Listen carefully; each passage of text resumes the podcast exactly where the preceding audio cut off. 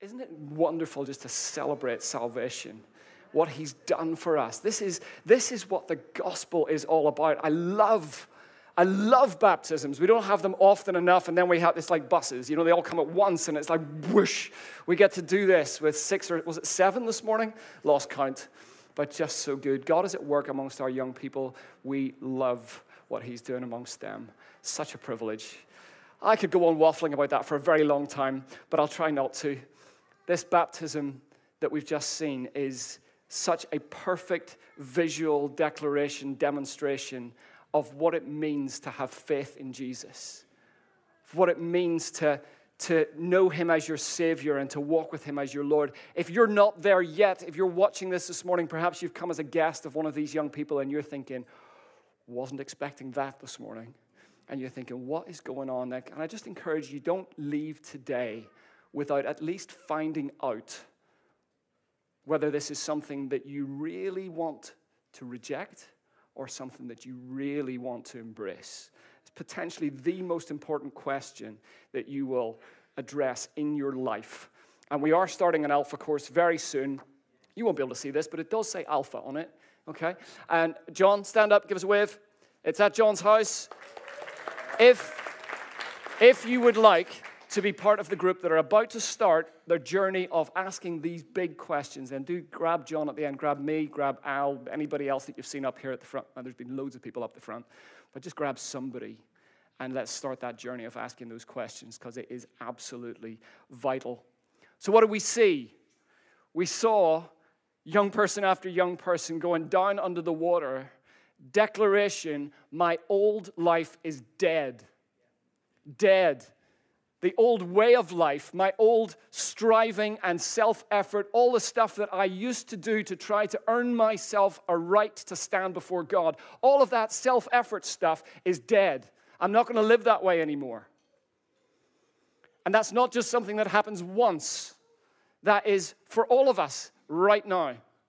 It's a reminder are you still striving? Did you get up this morning and think, oh, God, I'm just not good enough to go to church? Or, God, I'm just not good enough for you to answer my prayers? Or, God, I'm just not. If, if any of your sentences start with, I'm just not, first of all, you're putting yourself at the center of your life where God needs to be.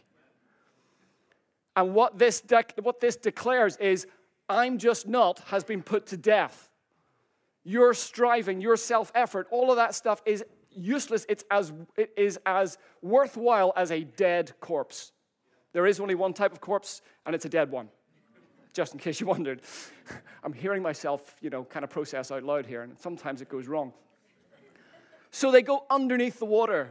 The old is gone, and they come back up out of the water. And this signifies that every one of these young people and every one of us who has faith in Jesus, we are living not as myself, but I am clothed with the person, the holiness, the righteousness, the glory of Jesus Himself, and I live in Him, alive in Him. All of the good that is Jesus is poured into me. I am not regenerated. I'm not a better version of an old self. I haven't just been washed down and the stains and the spots and the wrinkles have all been removed and now I'm shiny and clean. No, I'm a brand new creation.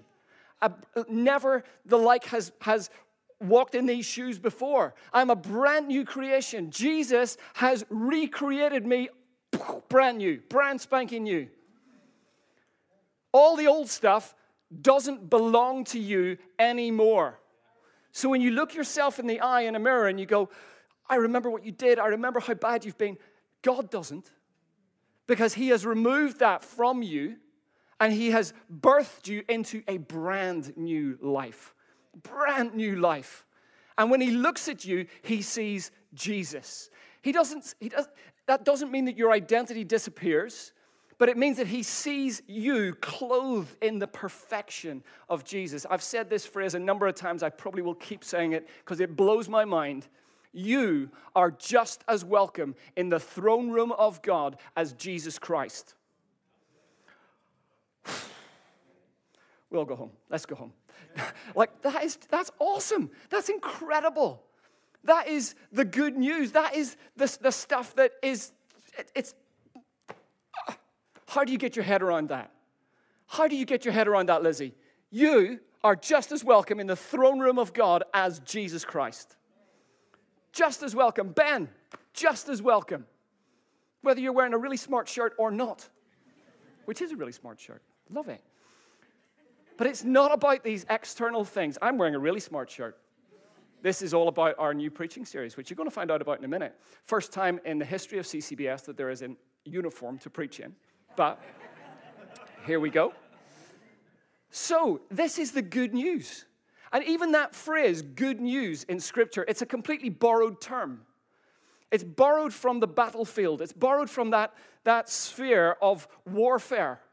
Because, hey, folks, there's a war going on right now, and it feels like we've got a front row seat. Because we sit and we watch the news and we see what's happening, and we, we hear every few moments of an update. But back in the first century, there was no YouTube, there was no BBC World. You know, people sent off their armies and waited and had no idea. They didn't know was it going well? Are my loved ones still alive or are they dead? Is, has the enemy been victorious? Are we going to be taken into slavery? I, like every waking moment would be caught up with that thought. And there was this one individual in the army who was tasked with this. At the moment of victory, he'd get up and he'd start running. And he'd run home. He'd run to every town and every village that belonged to that tribe, that nation. And he would walk in and go, Good news! He was the evangelist. He was the herald of good news. And this, this declaration imagine you've sat for six months, seven months, eight months, you've sat wondering, victory, defeat, victory, defeat, slavery, freedom. What is my life going to be like? And then one day you see this little figure charging over the hill, you know, pounding his way towards you in your village. And you think, could that be him or is it just some nutcase up there? I don't really know what's going on. And he gets closer and he gets closer. And when he just gets within shouting distance, he starts shouting, Good news! Good news! Good news! Victory! Our king is victorious. Our king has won. Our king has, has defeated the enemy. You are not going to be slaves. You are slaves no more. You are free. All the fear that has characterized your life, all the questions that have plagued your mind every day, they're done. No more questions. You're free. We are victorious. It's time to celebrate. This is the evangelist. This is, this is the, the good news of the gospel. And we're starting this thing in Galatians, this is a very, very short message. We're going to worship again in a minute because I think there's nothing else we really want to do. This is going to be short. David, pop up that first thing. This will make sense of my t shirt. There we go. We're doing this series called An Offensive Play. We're looking at the gospel as it is explained in Galatians. And what, the, what we're looking for us all to get hold of is to recapture the simplicity, the beauty, and the purity of the good news that you are free. You are free. By faith in Christ Jesus, you are free. No more a captive, no more place for fear, no more a place for doubting what's going to happen to me. Your future in Christ is absolute. That's what we're looking to recapture through all of this. And just up front, I want to say, you know, looking a little closer at these helmets, amazing graphic work has been done on this stuff. Can we give the man with the very nice shirt a round of applause because he's um, also designed this for us? Not sure if you can see this on the screen or not, but this, this one up here says Spirit's Freedom, and this side up here says Lawful Slaves. And so, this is first and foremost, I want you to get this. This is not a question of God against the devil. That's no contest. That battle has been won. That is the good news. So, what we're talking about here is not on that level at all. In fact, I want us to say something together, if you wouldn't mind. I think this is just a declaration of truth that will do our hearts good. Can we read this together? Let's go for it through the perfect life, sacrificial death, burial, and resurrection, Jesus accomplished a total, global, eternal, and irrevocable defeat of Satan and proclaimed absolute victory for us.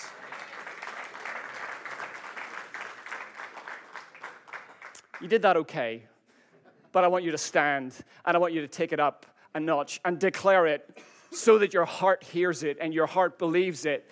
Come on, I'm asking you to add some energy here this morning, people. Let's give this some, okay? Here we go. Through the perfect life, sacrificial death, burial, and resurrection, Jesus accomplished a total, global, eternal, and irrevocable defeat of Satan and proclaimed absolute victory for us. It's the gospel. This is the gospel. You may sit down again. Thank you so much. Doesn't that feel good? Doesn't that help? Just stir our hearts with truth. Remind ourselves, just as we watched what happened this morning, it's that is the truth. That's what we celebrate through the perfect life, death, burial, resurrection of Jesus. Absolute victory declared for you and me if we have faith in him. It's majestic. It's majestic. And I know that looking around here, I know most of us, maybe very close to all of us perhaps, are already in that place of absolute victory. But I also know because I have a heart that beats in my chest that not every day do I feel that. Not every moment do I believe that with all of my heart. And I sometimes have niggling little doubts and voices in my ear saying, Yeah, not really. It's not absolute. You're not good enough.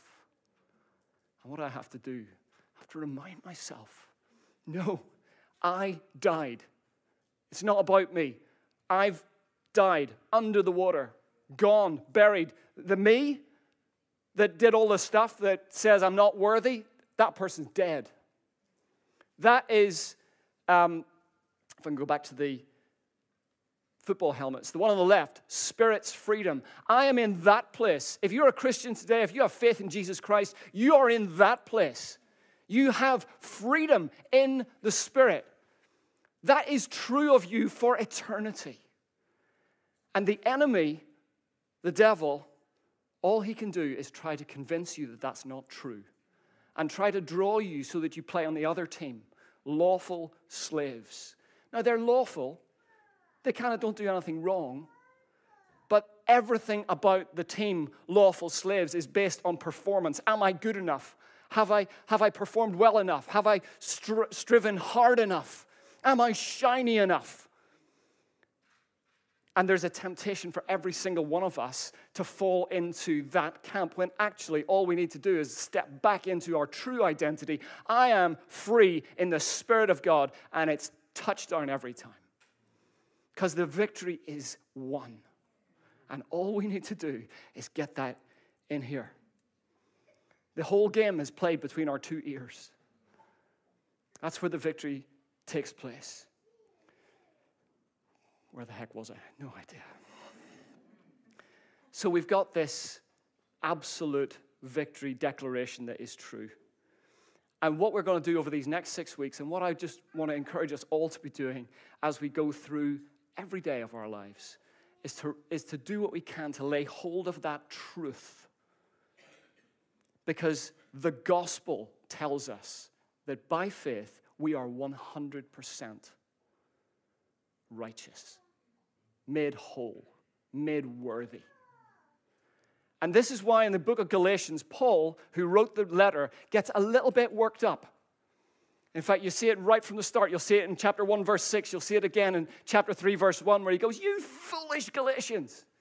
And if he was here today, he'd probably say the same to us, You foolish Bishop Stortford people. How can you slip from this place of understanding that God's done it all? He's done it all. Here's, here's uh, chapter 1, verse 6. This is the amplified version, which just kind of, I think, captures Paul's heart a little bit more, perhaps. He goes, I'm astonished and extremely irritated that you are so quickly shifting your allegiance and deserting him who called you by the grace of Christ for a different, even contrary gospel. You see, you add one little bit of self effort and striving, and actually, you've polluted the whole thing. You've messed up the whole thing because it is all through the work of Christ. It's not 90% Christ, 10% you on a good day. It's 100% Him because you died. and you now live in him. I'm getting thirsty. Anybody else sometimes, you know, imagine, remember that, remember that really hot day, 40 degrees or thereabouts? Imagine carrying a big bag of shopping down the high street and coming into the car center, and I'm standing here with this bottle of water. And I, I like, Oh, you thirsty? Yeah, I'm thirsty. Oh man, am I thirsty? It's so hot. Well, I've got some water here. It's great, looks nice and clear. If it was a clear bottle, it'd be really, really clear. It's 99% water and 1% pee. Not a big deal. Just 1% pee. The rest of it's water. It's really, it's like mineral water. It's not just ordinary water. It's really good water. And just 1% pee. It's good quality. It's my own pee. So, like, I guarantee it's source. It's good. It's good. It'll quench your thirst. Who's up for it? No. Nicola? Did you? Oh. Like, we laugh at that. It's ridiculous. But that's where we land. We go, Jesus, thank you for your grace. You've saved me. I'm going to stand in 99% of that, and I'm going to drink 1% pee at the same time. No. And this is why Paul goes, You foolish Galatians, what are you doing? Live in freedom. Live the life that Christ died and rose again to give you as a gift, and that is yours every single day every single day. We have one more thing that I want to read to you because this is the invitation of the gospel. The gospel we celebrate is one big open invitation to a party intended for all. The dress code is the real you. Hear that. The dress code is the real you, not the squeaky clean Sunday morning version. It's the real you. Turn up as yourself. You don't have to bring a gift, as it will be provided for you when you arrive. You come in through the gateway of God's goodness, and then you walk through the beautiful, welcoming doors of salvation. The theme of the party is love and mercy and the host of the celebration is Jesus Christ. The gifts you receive as you arrive are total forgiveness and unlimited grace. And you are welcomed to sit at the never ending banquet table of friendship with God Himself.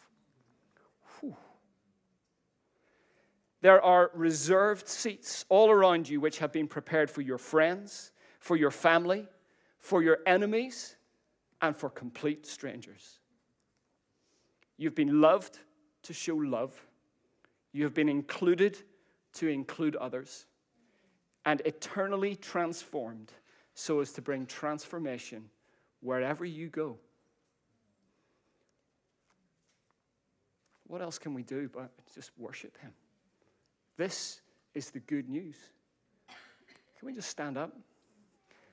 even before these guys strike a chord, can we just begin to tell God how much we love Him? If it helps you, and it does me, use your posture. Just express to the Lord how much you love Him. Lord, we love you. We worship you. We thank you that you've done it all for us. You are glorious and we love you, Jesus. Come on, folks, lift your voices. Speak it out to Him. Tell Him how glorious salvation is. We love you, Lord. You've set us free. You've done it all. We are so grateful for our salvation. We are so grateful for what you have done. We simply want to celebrate you, King Jesus, for you are on the throne for eternity, and you are worthy to receive all our praise forever and ever and ever and ever. Let's worship him, folks. Let's worship him with all our hearts.